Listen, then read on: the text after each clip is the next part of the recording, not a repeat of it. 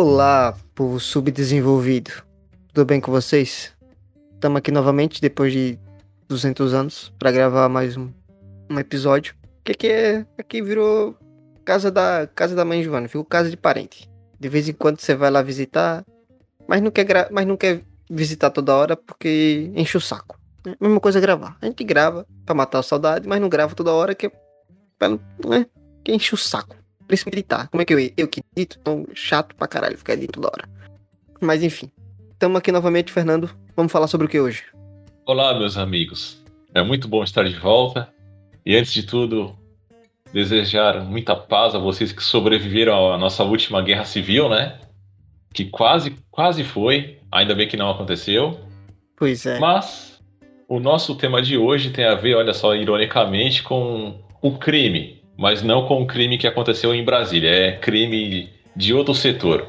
São facções diferentes. Exatamente. Já começou com, com uma outra facção, não tem nada a ver com essa de Brasília. A, a facção se chama Partido dos Trabalhadores. Exatamente. Aqui já é uma ótima oportunidade para a gente deixar claro desde o início que o Partido dos Trabalhadores vai ser citado no, no meio do podcast aqui, mas é só porque faz parte do texto, não é nenhuma provocação a ninguém, que fique claro. Mentira, é assim, ele escolheu esse texto especificamente porque faz menção ao PT. É pronto, agora vou receber ameaças aí de qualquer grupo agora, só que me fala também. Ah, mas ninguém conhece você, não tem nenhuma descrição sua sobre Instagram, rede social, número, contato, ninguém nunca viu seu rosto, então se foda, tá ligado? As maravilhas de ficar nas sombras, tá vendo? Olha que maravilha. Pois é, você é o sombra do Silvio Santos, você é o sombra do podcast. Eu sou o seu sombra, você é o Silvio, eu sou o seu sombra. Eu fico ali, só na, atrás dos bastidores, ninguém sabe quem eu sou, só escuta a minha voz. Estou protegido de cancelamento. Pois é, você é incancelável. É, mas assim, tirando essa parte aí de. Tá, é zoeira, tá? Falando do PT, porque foda-se. Como eu disse, não é nenhuma provocação da nossa parte pro governo atual. Só pra deixar claro que é. ninguém aqui tá querendo atiçar mais treta, não. Já chega. Já foram quatro aí... anos, pelo amor de Deus. E se você achar ruim, que se foda, meu amigo. Problema seu. É só não ouvir. Pronto, foda-se. Vai lá, vamos bora lá. Hoje o tema é sobre o que mesmo? É sobre o PCC. Hoje né? O, nosso tema que foi escolhido por votação unânime, porque Unilateral. só a gente votou, né? Unilateral. que nem as últimas decisões aí do. Esquece, sem referências. Já é fazer a referência, mas esquece de quem eu tô falando. O nosso tema de hoje é um pouco da história do famoso PCC, mas não é o Partido Comunista Chinês, é o nosso PCC mesmo, que é o. Vocês sabem o que é PCC, né? Não preciso ficar entrando no detalhe por é enquanto. É claro, é Partido Comunista Cristão. Exatamente, esse mesmo. É aquele que abençoa você no fogo. Exatamente. A ferro e a fogo. Mas tirando brincadeiras à parte, aí é realmente um pouco do contexto de como nasceu o primeiro comando da capital, o chamado PCC, da onde ele veio, como foi a sua origem e como ele se tornou, vamos dizer assim, esta mega empresa, no sentido de que eles foram para um lado mais de organização do que puramente guerra criminal. Exatamente. Exatamente, amigo. Está pronto para a história? Vamos lá. Então vamos lá. Só para contextualizar um pouco, o Brasil, né, como vocês sabem, ele tem Aliás, eu nem sei o número exatamente agora nesse momento atual de, de prisão, mas eles têm mais de um pouco mais de 1.400, 1.500 prisões por todo o Brasil, certo? Como todo o restante do Brasil, querendo ou não, que as pessoas podem pensar sobre isso, os presos ainda curtem um futebolzinho. E por que, que eu estou citando o futebolzinho? Porque foi nesse cenário de jogos de futebol dentro de prisões que vai nascer um time e vai usar a sigla PCC e que desse pequeno time, desses criminosos, é que vai surgir o primeiro comando da capital. Justamente porque, ou melhor, vocês vão entender o contexto melhor já. Que era assim, início lado dos anos de 1990, certo? É, eram oito criminosos ali em particular, que eram da capital é, de São Paulo e iam para uma prisão mais ao interior. E o que, que rolava lá dentro? os presos do, das prisões do interior, eles não se davam bem, em particular com alguns que vinham da capital de São Paulo. Porque eles achavam que o pessoal de lá tinha uma atitude mais arrogante, né? Ao lidar com eles. Então, quando esses oito personagens foram transferidos para essa prisão lá no, do interior, eles se organizaram nesse grupinho dele de oito pessoas como forma de defesa. Então, toda vez que ia ter uma questão de, de briga, é, ameaças de morte, eram os oito ali que se blindavam. E a referência ao, à questão do futebol é porque vai ter um período ali dentro, dentro da, é, ali dentro né, das prisões onde os próprios presos vão fazer os pequenos campeonatos deles de futebol. Né, para ter aquele, aquela distração deles lá, sei lá, no horário de almoço, ou enfim, qualquer horário que eles estão livres ali dentro. E aí, essa galera, esses oito, eles vão aparecer com o uniforme branco deles, que é o uniforme lá do, do presídio, só que com uma pequena diferença. Eles vão ter colocado uma, uma sigla com três letras no, no, no na parte do peito deles ali, né? Para mostrar que eles eram justamente da capital. E é aí que vai aparecer pela primeira vez a sigla do PCC. Ou seja, o PCC estava sendo, sendo representado ali por aqueles oito membros que vieram da capital de São Paulo, né? Que é o primeiro comando da capital. Então ele foi empregado originalmente para denominar o nome daquela equipe de futebol. E vai ser por meio do esporte que eles vão tomar conta daquele primeiro é, presídio onde eles estavam e justamente por esses oito criminosos que eles vão ser conhecidos como os fundadores. E vai ser então ali no meio daquela partida de futebol, né? Da, daquele, aliás, daquele momento de campeonato interno deles, que eles vão aproveitar para matar alguns criminosos desse presídio, que eram os mais temidos ali da, do presídio de Taubaté. E por que, que eles vão matar esses outros, é, esses outros presos? Porque eles representavam lideranças dos grupos que estavam ali dentro. E a partir do momento que eles é, eliminaram essa concorrência, aqueles oito ali puderam se estabelecer como o novo grupo dominante. E isso era lá é, em torno de 31 de agosto de 1993. É, e nesse dia, os jogadores daquela até então daquelas equipes de futebol, né? Eles conseguiram a fidelidade dos demais criminosos. E esse, o nome do time de futebol passou é, a ser o nome do que seria inicialmente uma gangue que daria as ordens dentro da prisão. Ou seja, olha como foi uma evolução meio que doida deles. Eles resolveram meio que fazer uma, dizer assim, uma afronta, né? Aos times do, dos presos do interior, usando essa ideia de que era um time de futebol do, da capital, representado por eles, aproveitaram aquele momento ali de diversão interna deles do futebol, mataram os inimigos deles e passaram o recado para o restante do, dos presos ali estavam com eles, que era o quê? Aquele presídio tinha um novo grupo dominante e o novo grupo dominante seria representado por aqueles caras que vieram justamente da capital, um lugar que todo mundo até então ali tinha um certo ódio o nome originalmente de, do primeiro comando da capital era para denominar um time de futebol, né? Exato, exatamente.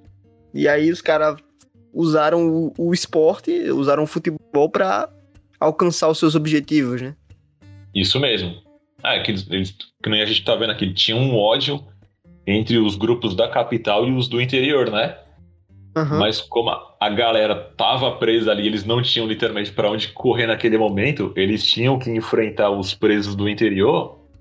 Eles aproveitaram é, esse período de, de eventos esportivos para fixar né, o, o, time deles ali, dentro daquele contexto lá de nós somos os oito lá que vieram da capital, nós temos que nos defender porque todo mundo aqui dentro é contra a gente. Então, nesse ambiente esportivo ali, eles já aproveitaram, mataram os inimigos deles e se posicionaram é, diante dos outros como, então, beleza. Agora nós, nós matamos os chefes de vocês, nós somos os novos chefes e vocês vão ter que é, se adequar ao nosso modelo. Então, eles tornaram, tomaram a prisão de Taubaté para eles. Exatamente, dessa forma. E aí a gente vai ter a base de atuação do PCC, né, que ela vai ser baseada ali no começo em dois pilares. Internamente, os criminosos eles iam se submeter ao novo regramento, né, às novas ordens, atuando de forma mais coordenada e menos conflitiva. Eles iam começar a se proteger, liquidando os rivais deles, e isso tudo ali dentro do ambiente da prisão, certo? E externamente, o PCC ele ia passar a promover assistência jurídica unificada e patrocinada pelas contribuições mensais de cada um dos membros presos. Ou seja, depois que eles matam os antigos líderes e eles tomam a prisão como um todo, como a gente está vendo, essa prisão ela vai funcionar como a primeira unidade dessa que seria até então uma gangue, né? Antes eram oito usando a camisa do PCC, agora você vai ter toda uma prisão voltada ao, a esse grupo, o PCC. E eles vão ter essas duas atitudes, que é o quê? Lá dentro, eles vão criar as próprias regras. Como que deveria ser a relação dos presos a partir de agora, sem conflitos entre eles, tipo, ah, não vai ter a gangue A atacando a gangue B que vai atacar a gangue C. Não. Agora todo mundo é do mesmo grupo. Aqui dentro, todo mundo vai resolver as suas tretas, vamos dizer assim, através do próprio grupo. É o grupo que vai decidir quem vai estar certo ou quem vai estar errado. E externamente, eles vão ter essa questão das é, defesas jurídicas unificadas, porque os membros que agora vão entrar para o PCC, independente do ramo de crimes que eles cometiam, uma parte dos lucros que eles é, recebiam desses crimes seria entregue ao próprio PCC. É como se fossem os, os impostos deles, né? Esses impostos seriam recolhidos pela organização. A organização ia fazer um, como é que eu posso dizer, ia juntar toda essa grana para formar a base ali do grupo, para reforçar a base. E um desses reforços ali do grupo é que essa grana acumulada seria usada para defender os próprios membros do grupo. Ou seja, toda vez que alguém teria que ir para uma prisão, por exemplo, era o grupo que ia bancar o advogado, porque o uhum. grupo ia proteger os seus. Exatamente. Até porque também é muito da origem do PCC tem a ver com a vi violência policial dentro dos presídios, né? A violência dos carcereiros que, tipo, eram negligentes, espancavam, ma até matavam os, os, presidiários e também da negligência médica. O cara ali, o presidiário, ele era morto e, tipo, na, na no laudo médico eles falsificavam para dizer que foi outra coisa para cobertá-lo. Então, tipo, não tinha nenhum aparato os presidiários eles não tinham nenhum tipo de de segurança, vamos dizer assim, dentro do, do presídio com relação a quem tá ali para manter a ordem, que seria os carcereiros. E de quem deveria estar tá ali para cuidar da saúde deles, que seria o setor ali de, de, assistência, de enfermagem. Então, eles viviam meio que um descaso, vamos dizer assim, é dentro do, dentro do sistema prisional brasileiro, e aí vai vir gente não encher o saco. Bandido bom é bandido morto. É, sempre tem essa. Banditex se fuder mesmo. Enfim. Mas é que eu não tô defendendo ninguém, não, seu arrombado. Eu só tô falando dos fatos. Exatamente. É, eles surgiram porque eles entendiam que eles estavam sendo prejudicados dentro do sistema prisional. Que não tinha ninguém por eles, que o Estado não fazia o papel deles, que é de proteger eles, vamos dizer assim. Né? Eles, eles criaram, eles fizeram algum crime, foram presos, e eles deveriam ter sua integridade mantida, zelada pelo Estado, que é quem mantém eles presos, enquanto eles estivessem dentro da cadeia. E não era o que estava acontecendo.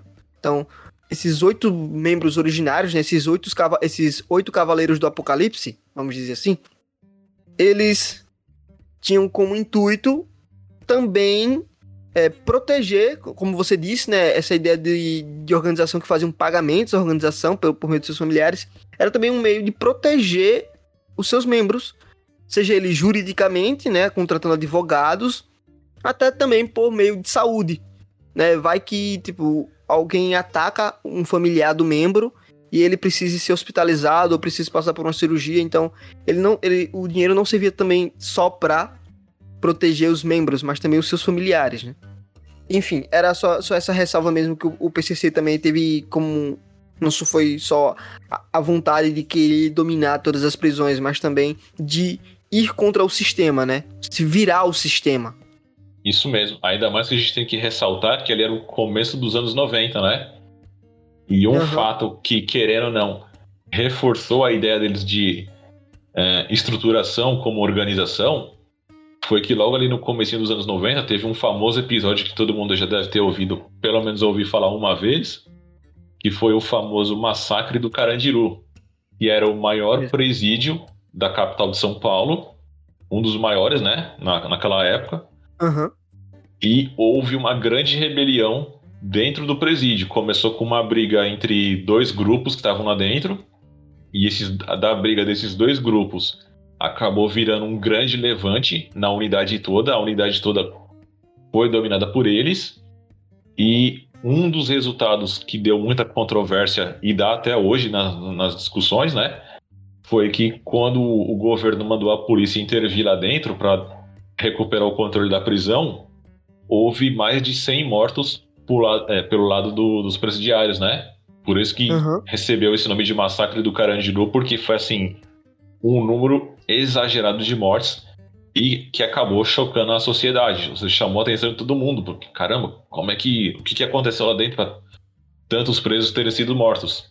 E vai ser nesse âmbito aí do, do massacre do Carandiru que essa galera que estava iniciando ali o domínio deles na prisão de Taubaté vai se pautar para justificar essa unificação entre eles, porque eles vão, eles vão meio que falar, ó, olha lá o que acontece.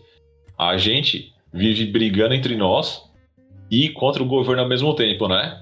Só que quando o governo vem para cima da gente, entre aspas, né? Ele mete o pau em todo mundo e não quer saber.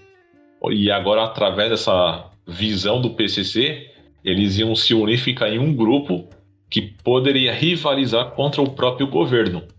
E de fato, aqui ao longo da história que nós vamos pra, passar para vocês, vocês vão ver que em um certo nível, realmente o PCC começou a é, rivalizar contra o próprio governo, justamente porque eles começaram a, a se, como é que eu posso dizer, a se movimentar como um grupo unido. Eles não tinham mais, ah, vou usar uma comparação aqui, né? O que sempre se é, dizem sobre o PCC e os com, Comandos Vermelhos do Rio de Janeiro. Que o que acontece lá, por exemplo, que em São Paulo virou realmente PCC, virou um grupo organizado. Já no Rio de Janeiro você tem o Comando Vermelho lutando contra outras organizações e lutando contra milicianos, né?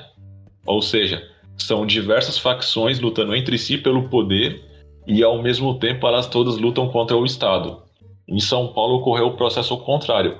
Eram vários grupos separados que foram unificados sobre uma bandeira, a bandeira do PCC, e a partir de agora é o PCC que vai rivalizar contra o próprio governo através das suas ações criminosas. E uma parte disso foi inspirado, como eu disse, no evento lá do Carandiru, né, que teve o massacre do Carandiru, e eles tiveram essa ideia de unificação. Bom, aí então, essa foi o que a gente pode chamar de primeira fase então do, do PCC, né, da, da criação deles, e agora a gente vai para a sua segunda fase, que era o quê? Como a gente estava debatendo aqui, na sua origem, o PCC ele não tinha uma atividade criminosa exclusiva do grupo como fonte de receita financeira. Então, cada um dos criminosos que integrava ali a facção atuava de forma independente nas mais, nas mais variadas modalidades de crime, certo? E, independente do, do crime que eles cometessem, uma parte dessa grana era usada como mensalidade para o fundo de suprimento da organização. Ou seja, aquelas gangues convencionais que atuavam dentro dos presídios usavam é, da violência deles para que novos membros que chegassem à prisão fossem recrutados, enquanto os criminosos que ainda se mantivessem fora da prisão, eles iam basicamente recolher os fundos da organização, do, do grupo. E toda essa receita ia ser direcionada a, a um determinado fundo, sabe-se lá onde, né? Eu não, eu não tenho essa informação, mas era recolhida essa grana. E quando um membro, tanto de fora da, da prisão, quanto um membro que estivesse dentro da prisão, mas que poderia sair com a ajuda de um advogado, ela ia receber essa, esse complemento financeiro através do, do próprio PCC. O próprio grupo ia ajudar o cara a sair, certo? Então, como um exemplo aqui que nós falamos. O Comando Vermelho, eles tinham um modelo de, de crimes voltados mais ao tráfico de drogas. E o PCC, não, o PCC ele vai trabalhar também futuramente com esse, com esse ramo de crimes, mas nesse período eles estavam tentando se firmar como uma agremiação, ou seja, uma unidade realmente. E aí a gente vai chegar no ano de 1999, onde o PCC ele vai passar por uma transformação. E que transformação vai ser essa? O comando da organização ele vai ganhar um novo elemento. E esse, com certeza, todo mundo já deve ter ouvido falar em qualquer noticiário da TV, que é o famoso assaltante de bancos Marcos Williams Erbas Camacho, conhecido pelo apelido de Marcola. Ele é um homem é, descendente de bolivianos e é considerado um gênio ali pelos demais criminosos, pelas maneiras como ele atuava. E ele vai impor uma nova dimensão de negócios para a organização que estava ali no. Como é que eu posso dizer? Ali pós o seu nascimento. Naquele momento, o PCC ele não só dominava mais de duas, é, duas dezenas de presídios, ou seja, de Taubaté, agora eles se expandiram para outras prisões, ou seja, as outras prisões foram sendo captadas pela prisão original e agora o PCC estava em mais de uma unidade. Agora eles estavam realmente trabalhando como um grupo consolidado. Abre, devo abrir uma aspas aqui, aliás, um parênteses, né? Só para explicar. Essa expansão deles para outros presídios aconteciam porque quando se tinha uma rebelião dentro de um desses presídios, presídios onde eles já dominavam, qual que era a ordem que vinha do, do Estado, certo? Era o quê? Acabava com a rebelião, pegava esses líderes ou qualquer outro ali do movimento que iniciou a confusão e você separava dos demais como? Mandando para uma outra prisão onde ele não teria como. não teria mais a força do, do grupo para fazer um novo levante, certo? Só que qual é o problema disso? Quando esse preso que era transferido para uma outra unidade chegava lá, ele acabava atuando como um, um enviado do governo PCC, ou seja, por exemplo, começou em Taubaté, certo? Aí uhum. vamos vamos supor que naquele período ele tivesse sido mandado para um presídio lá de Minas Gerais. Um exemplo doido aqui, mas vamos, vamos supor que ele foi mandado para uma, um, uma unidade em Minas Gerais, certo? Uhum. Quando, esse, quando esse camarada chegava lá, ele ia atuar como um emissário da unidade de, da capital de São Paulo, do estado de São Paulo. Ou seja, ele ia regimentar ali novos membros e ia transformar essa unidade em Minas em um novo grupo voltado ao PCC.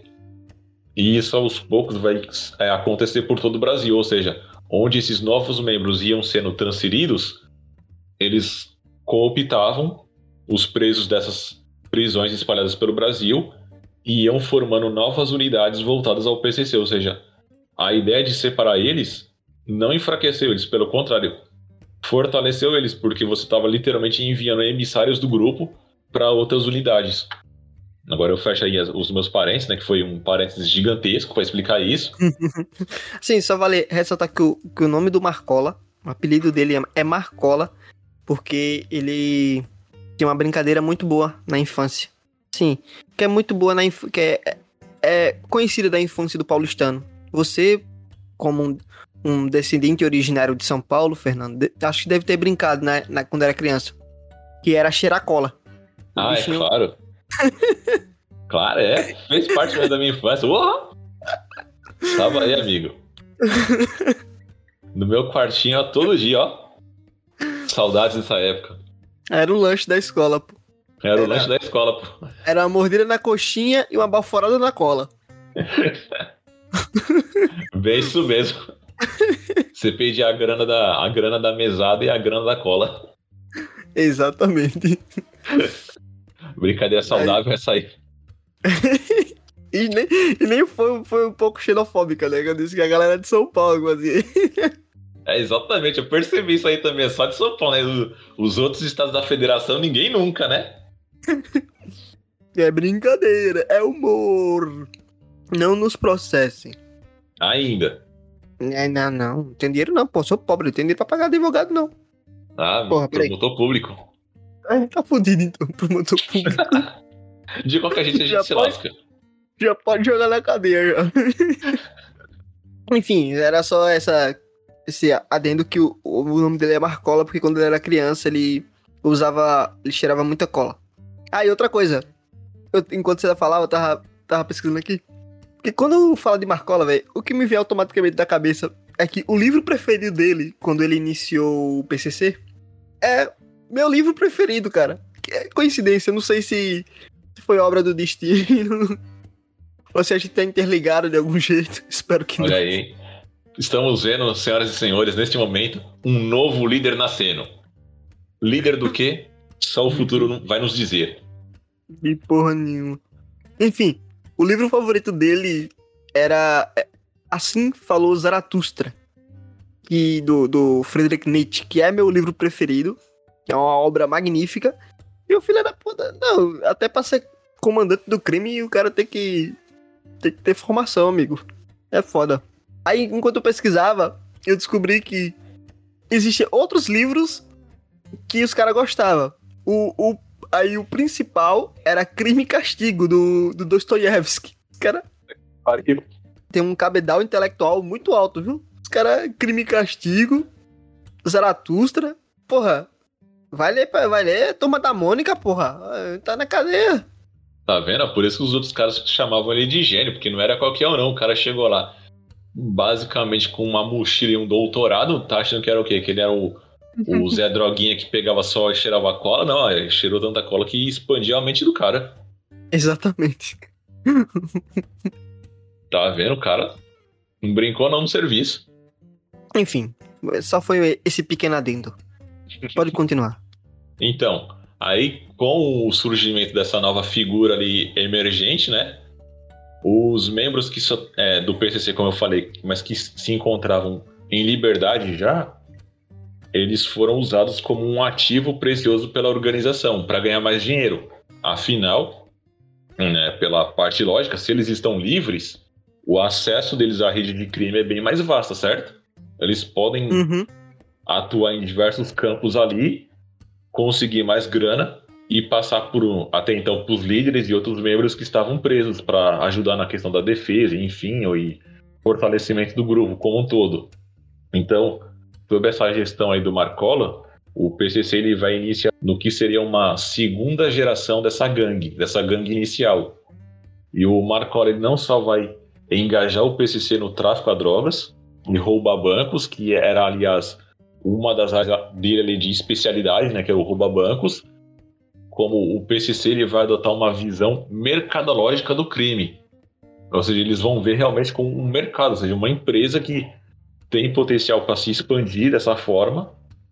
E é isso que eles vão fazer, eles vão se estruturar como uma grande empresa que tinha um mercado ali para eles explorarem através da violência e além de gerar lucros para eles, essa mesma violência ia servir para fazer o quê? Para varrer os concorrentes dele do mercado. Ou seja, ia consolidar mais ainda o domínio dele ali na, no estado, na capital inicialmente, e depois, de uma forma mais nacional, quando eles começam a, mi- a migrar os membros deles para essas outras unidades espalhadas pelo Brasil.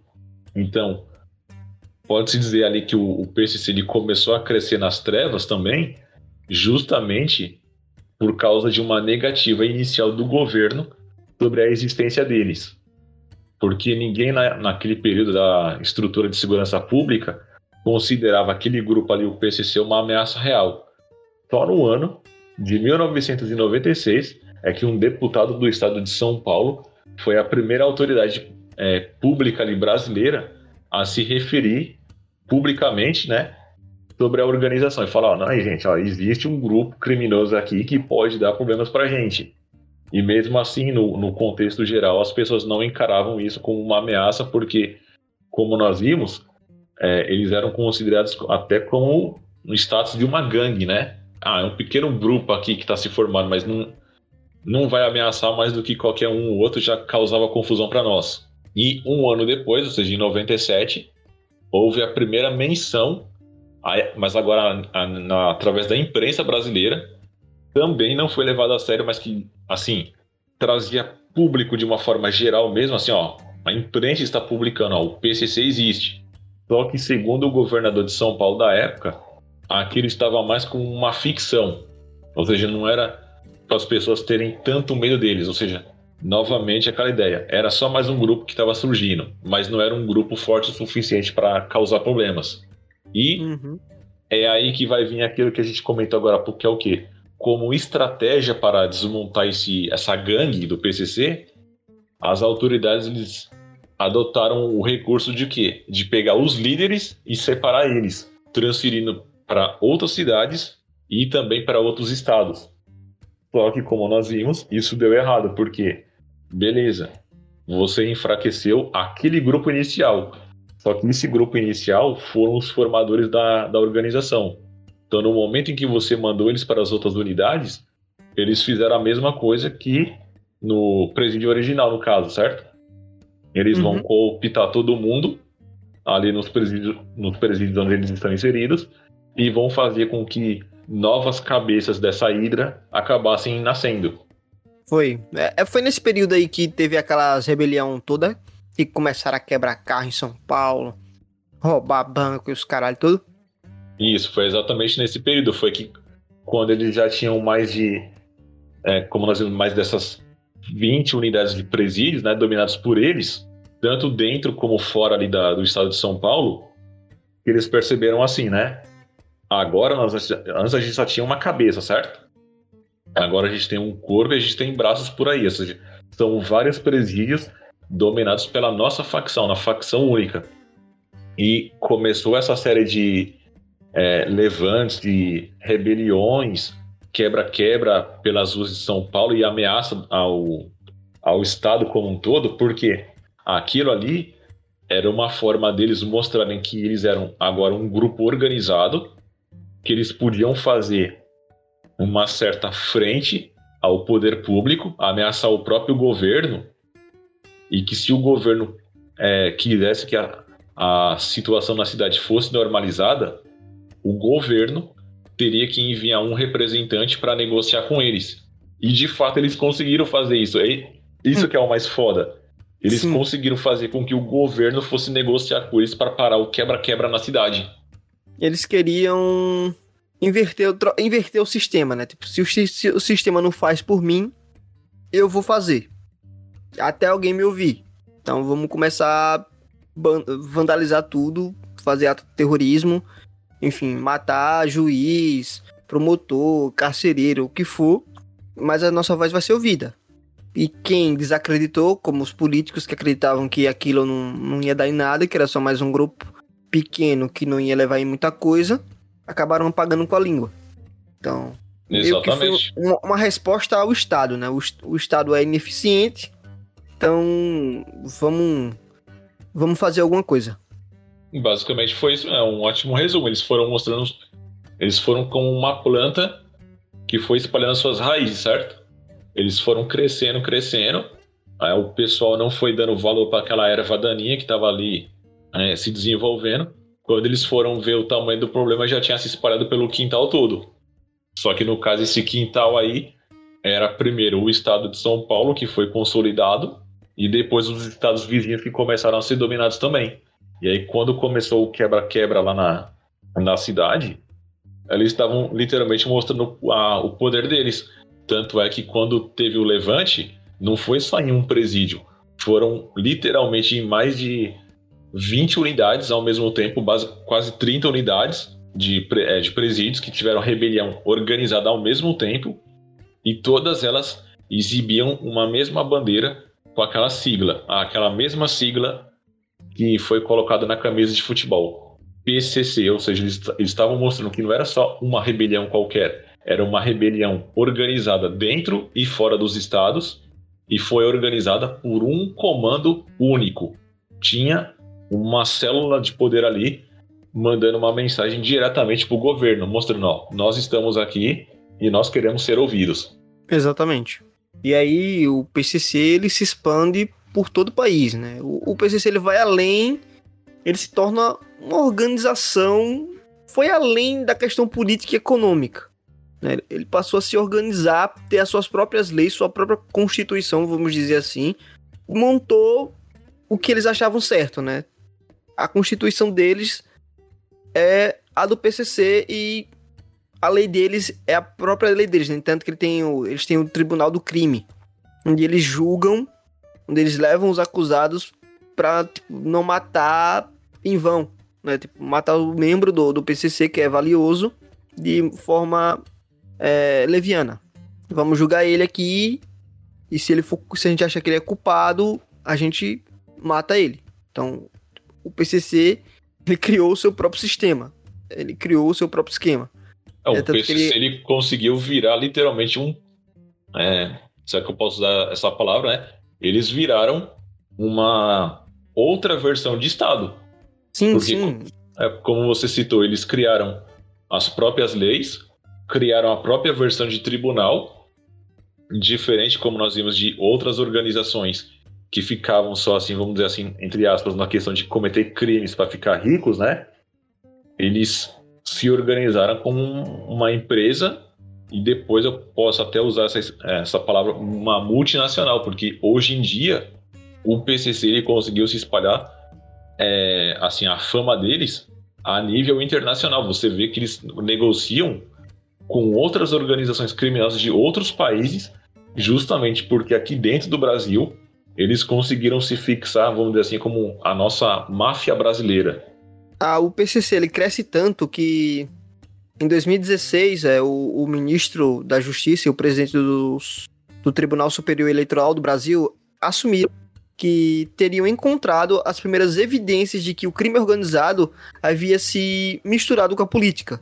Né? Segundo eles, um total de 730 mil doações registradas aos candidatos e partidos que disputaram naquele ano as eleições para prefeitos e vereadores, pelo menos que 300 mil partiram de pessoas sem capacidade financeira de realizá-las. Segundo as autoridades brasileiras, os primeiros, as primeiras investigações indicavam que organizações como o PCC estavam por trás do movimento financeiro. Eles construíram um próprio sistema e queriam se introduzir no outro, entendeu? O poder de influência do PCC é tão grande que eles começaram a influenciar até prefeito ou vereador com doações financeiras. Isso mesmo. Eles começaram a perceber que eles já tinham um grande poder, né? Como essa unidade. E aí eles foram migrando para outros campos. E agora o campo que eles perceberam que eles podiam ter mais poder ainda era o quê? O campo político. Aí você pensa, pô, mas que absurdo, tipo, são todos criminosos, como é que os caras vão se meter nisso? Como se, vamos dizer assim, como se alguém ali fosse literalmente se candidatar, né? Mas uhum. não, o pensamento deles foi mais avançado no sentido de, beleza, nós vimos que através da política nós podemos ganhar mais poder para nossa organização. Então, como é que eu faço para chegar lá? Aí eles começaram a buscar candidatos aos quais eles pudessem manipular e influenciar o público a votar naquele cara que ganharia o determinado cargo público ali, né? Independente de qual seja ali dentro do, do espectro da política. E esse cara, querendo ou não, acabaria sendo um representante deles. Porque ele é, faria, vamos dizer assim, benfeitorias em nome do grupo. Acho que a gente conseguiu aqui é, abranger bem sobre como surgiu o PCC, de sua origem, com, com um time de futebol lá e a camisa escrito PCC em alusão ao, aos detentos que vieram do, da capital para o interior, para presídios do interior, e eles queriam meio que se sentir os diferentões, né? Porque meio que eles sofriam um preconceito dentro dessas, dessas cadeias, que depois se tornou. É, acabou se organizando esses oito membros que acabaram matando os seus rivais em Taubaté, tomaram a prisão, começaram a, a criar seu, suas próprias leis, se desenvolver, né, criaram um sistema econômico de, de financiamento, onde os, onde os familiares dos presos pagavam para poder proteger eles, e também em questão também jurídica.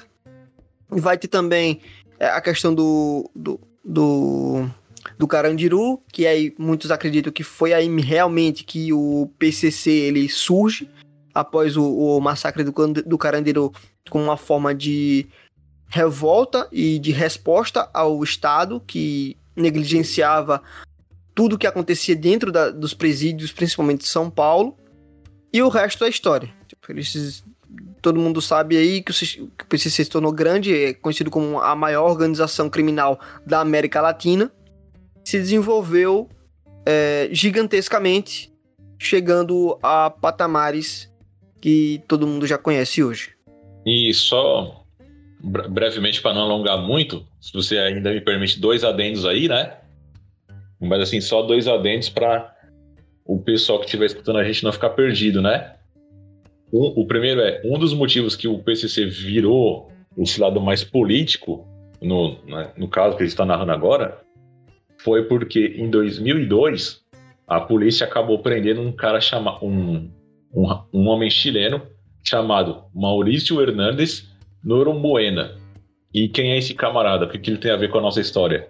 O cara é simplesmente um guerrilheiro, membro da organização Frente Patriótica Manuel Rodrigues, a chamada FPMR.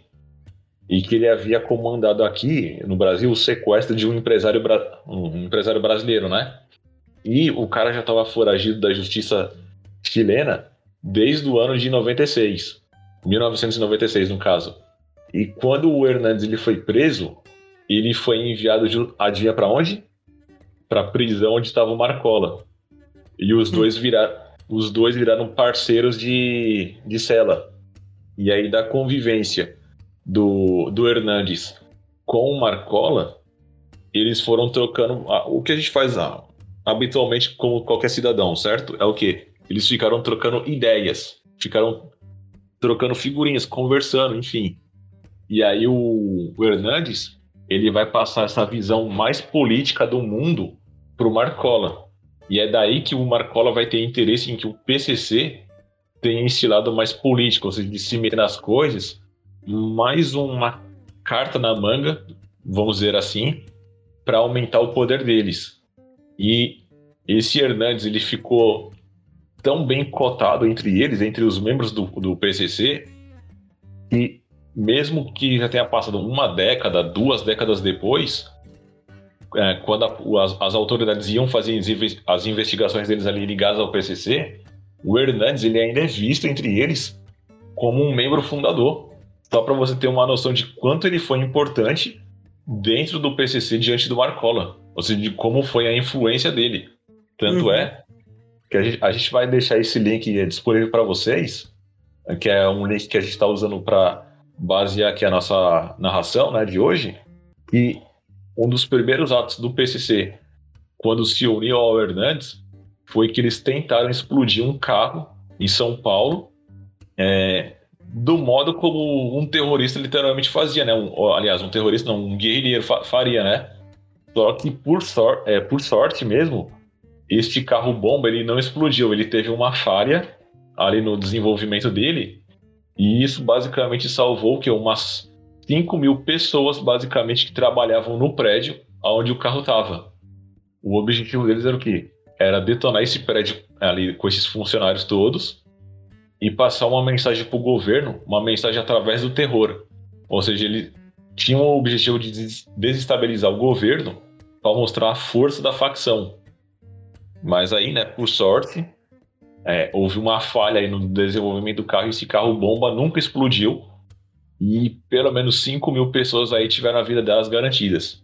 E o segundo adendo, para não parecer que a gente simplesmente podou o assunto ou censurou, no começo a gente fez um, um anúncio que teria a ver com o, o PT, essas coisas, mas que não era uma provocação, porque essa questão na, na, nesse período aí de entre 1996 e 2002, 2000 e pouco, ali, começo dos anos 2000, né? eram épocas de eleições. E o PCC, como ele estava voltado para esse nicho político, eles estavam até então é, querendo fazer com que um determinado membro político que estava ali em, é, dentro do, do grupo do PT, no caso do Partido dos Trabalhadores, é que fosse o escolhido para o governo da, da, de São Paulo. Eles tinham interesse aquele cara fosse o eleito. E por causa disso, houve até uma determinação entre eles mesmos que naquele dia da, da votação né, até o, todos os familiares dos membros da organização deveriam colaborar, não só votando, mas possivelmente até arrumando amigos que votassem nesse determinado candidato. Ou seja, toda a organização estava mostrando o peso deles para que um candidato que eles julgavam que seria um aliado deles é, chegasse ao, a, ao poder. Isso só para mostrar, nesse segundo adendo, como já estava crescendo a força política deles em relação ao período eleitoral no Brasil, ou seja, de como eles estavam interferindo, fazendo com que as pessoas votassem em quem eles queriam.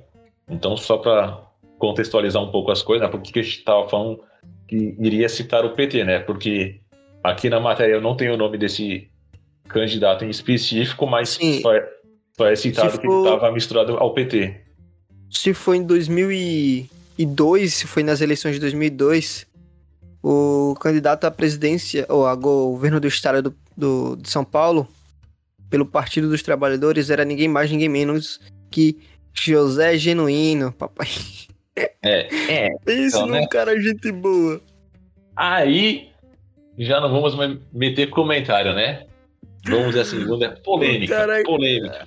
Aqui, numa rápida pesquisa, aí vai ver o é, ex-presidente do Partido dos Trabalhadores, ex-deputado federal e ex-guerrilheiro. É. Porra, é verdade, né? O Genuíno foi guerrilheiro também, né? É, papai. Eu tinha esquecido disso. Puta que pariu, velho. Enfim. Tirem vocês suas próprias conclusões. Eu não quero dizer nada. Amigo, depois dessas, desses últimos quatro anos aí de treta, eu já vejo que ninguém é inocente em canto nenhum. Claro que não, amigo. Isso eu tô falando voltado aqui para vocês que estão ouvindo a gente mais pro campo de política mesmo, viu? Não tô falando nada em específico a outros grupos, falando política, porque no ritmo como o negócio tá aqui, meu amigo, pelo amor de Deus. Quando Quanto mais você pesquisa, meu amigo, mais a merda fede. Você vê que o. Como é que se fala? É. Não tem o fundo do poço? Você vê que nem o fundo do poço é tão fundo assim, ainda tem mais camadas lá embaixo ainda. Exatamente. Então acho que é isso. Deu pra.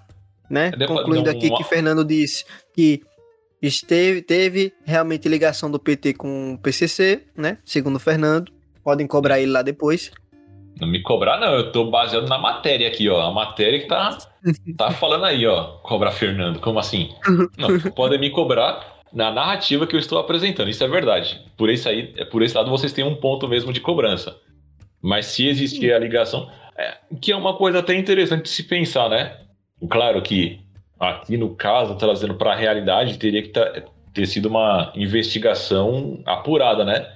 Mas é interessante de de se pensar sobre isso, de como seria essa influência, independente do partido que fosse, se fosse do PT, do ou de qualquer um outro que fosse, como é que seria essa influência deles? Tipo, é, quais ordens o PCC passaria para esses políticos e como esses políticos iam interferir na realidade do restante da sociedade? Como é que eles iam se beneficiar, por exemplo? Eis a questão. Mas aí um papo, amigo, para outro podcast. Exatamente. Já está chegando no final. Fique aí, fiquem aí com as suas reflexões. O que vocês podem especular com isso? E Exatamente. Só para complementar rapidamente, de fato, não vou me estender e atrapalhar a sua fala, é que na matéria aqui que a gente usou, eles reforçam isso que você citou há alguns instantes, que foi nesse período político também que começou a ocorrer a morte de pessoas públicas, né? Uhum. Como alguns juízes é, que foram ameaçados, outros de fato morreram porque eles aproveitaram esse, como é que eu posso dizer, esse momento político de uma forma geral para expandir o poder deles e reforçar que eles existiam, que eles estavam ali no, no meio da sociedade e que agora não só outros rivais criminosos seriam eliminados, mas como potenciais forças políticas como um todo que é, vamos dizer assim, mostrassem uma frente contra eles, também correria o risco de serem eliminados. Pois é. Isso aí. Isso aí. Foi um, um bom apanhado. Exatamente. Então é isso. Muito obrigado você que nos ouviu até aqui, né? Espero que tenha gostado do podcast. Se gostou, você compartilhe com seu amigo presidiário que. É, manda lá no grupo do Zap. Manda lá no grupo do Zap, porque eu sei que ele tem um telefone lá esfiado na bunda.